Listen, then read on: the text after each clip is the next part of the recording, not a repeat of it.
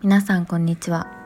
ライターでラブライフカウンセラーそしてセクシャルウェルネスブランドマホロのトゥルモチです。このラジオでは性生活をどう楽しく過ごしていくのかそんなテーマでお届けします。皆さんいかがお過ごしでしょうか？今日はですね、まあ、引き続きセルフラブフェスでえっ、と、見つけた気になるグッズのお話などしていこうかなと思っております。海外に旅行に行ってた、行っていた時は、まいろんなセックストイを、あの、各国で見つけては、あの、SNS に載せてたんですけど、最近は本当に、あの、まるで、あの、行けなくなってしまって、新しいグッズ発見できなかったんですが、今回セルフラブフェスをあの開催されていたムツミリーさんのあのブースでですね、いろんなアメリカの新しいプロダクトっていうのを見つけてそれがすごく面白かったので少し共有できたらなと思ってます。まずですね、あの一つ目が女性の性欲をパワフルにサポートするジェルっていうところで、これは何て読むんだろうって思ってたブランドなんですけどプロメセントベターインベッドっていうあのブランドが一つ気になっています。あの女性のこう性欲とベッドルームのウェルネスを支えるアイテムを展開しているブランドみたいです。その中でも今回展示されてた温感ジェルっていうのがあの水とオイルの両方の特性を持ち合わせたハイブリッドのルブリカントみたいです。あのクリトリスに垂らすことで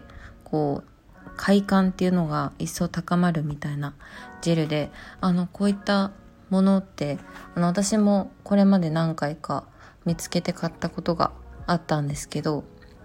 あの何ですかね。あこの辺のこう違いっていうのが私まだ分からなくてじんわり暖かくなってしなんかこう敏感になるみたいなのを これまで買ったやつだとまだの実感できてないのですごい使ってみたいなと思う。ジェルでした。他にもですねあの性欲ってところをサポートするようなサプリメントとか出しててですねサプリっていうのがすごいアメリカらしいなって思うんですけど性欲を高めるサプリとかも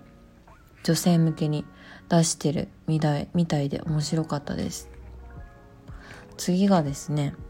フューチャーメソッドっていうこれもまたアメリカのブランドだと思うんですけどそこから出ているアナル洗浄機っていうのがあのすごく気になりました。見た目がすごくスタイリッシュで可愛くてですね。あのなんだろう。いやらしさは本当にゼロなんですけどあの日本だと、まあ、これまで世界の世界でもかもしれないんですけどアナル洗浄って結構干潮とかを使ってあのまあ洗浄していたんですけど結構体に負担が大きいよねっていうのが、まあ、共通認識だったんですが今回はあのお尻を傷つけずに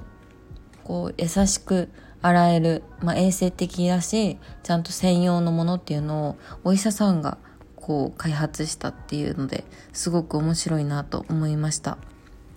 でこれあのお医者さん自身がこうアナルのこうあの正しくない洗浄とかであの傷がついてしまった患者さんをこう多く見てきたっていう経験からこうゲイコミュニティに対してあの正しい教育っていうところとそのプレイに対して必要なものを提供したいっていうところから生まれたそうです。めちゃくちゃいいなと思ってて性別も関係なく使えるみたいです。これは本当にちょっと一回試してみたいなと思ってます。買いたいけど日本だと取り扱い難しそうだなっていうふうにも思いました。そして次が潤滑剤ルブリカントなんですけどあのラークラブっていうあのルブリカントの見た目が超可愛かったのでこれも紹介したいなと思います。あのすごくオーガニックでえっ、ー、とまあ、動物実験とかも行っていないあとコンドームにも対応してたりとかであのこうあこれもまたアメリカらしいなって思うようなブランドなんですけど海藻とか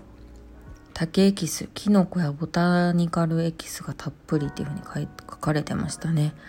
もうなんかこう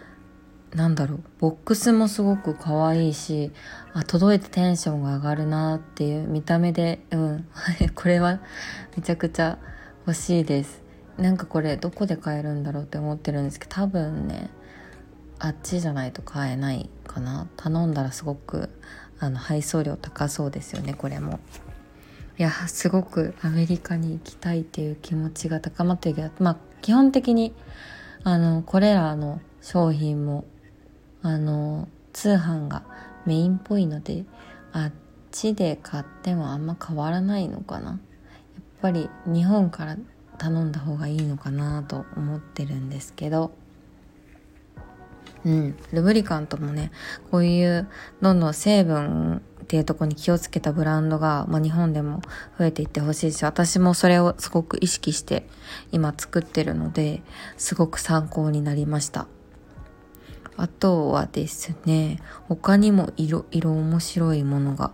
あったんですけどなんかこうあのセックスに適したパッチみたいなやつ貼ってなんかこう体に何かしらの 影響があるっぽいパッチだったりとか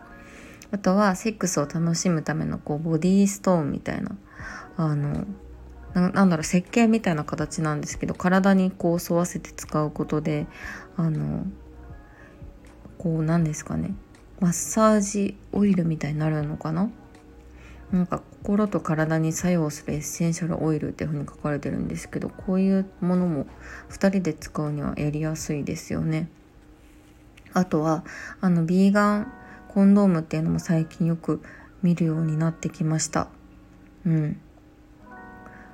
こう100%天然でビーガンラテックスコンドームっていう風に書かれてますね。なんかこう世界中には結構ビーガンコンドーム多いみたいなんですけど日本だとコンドームっ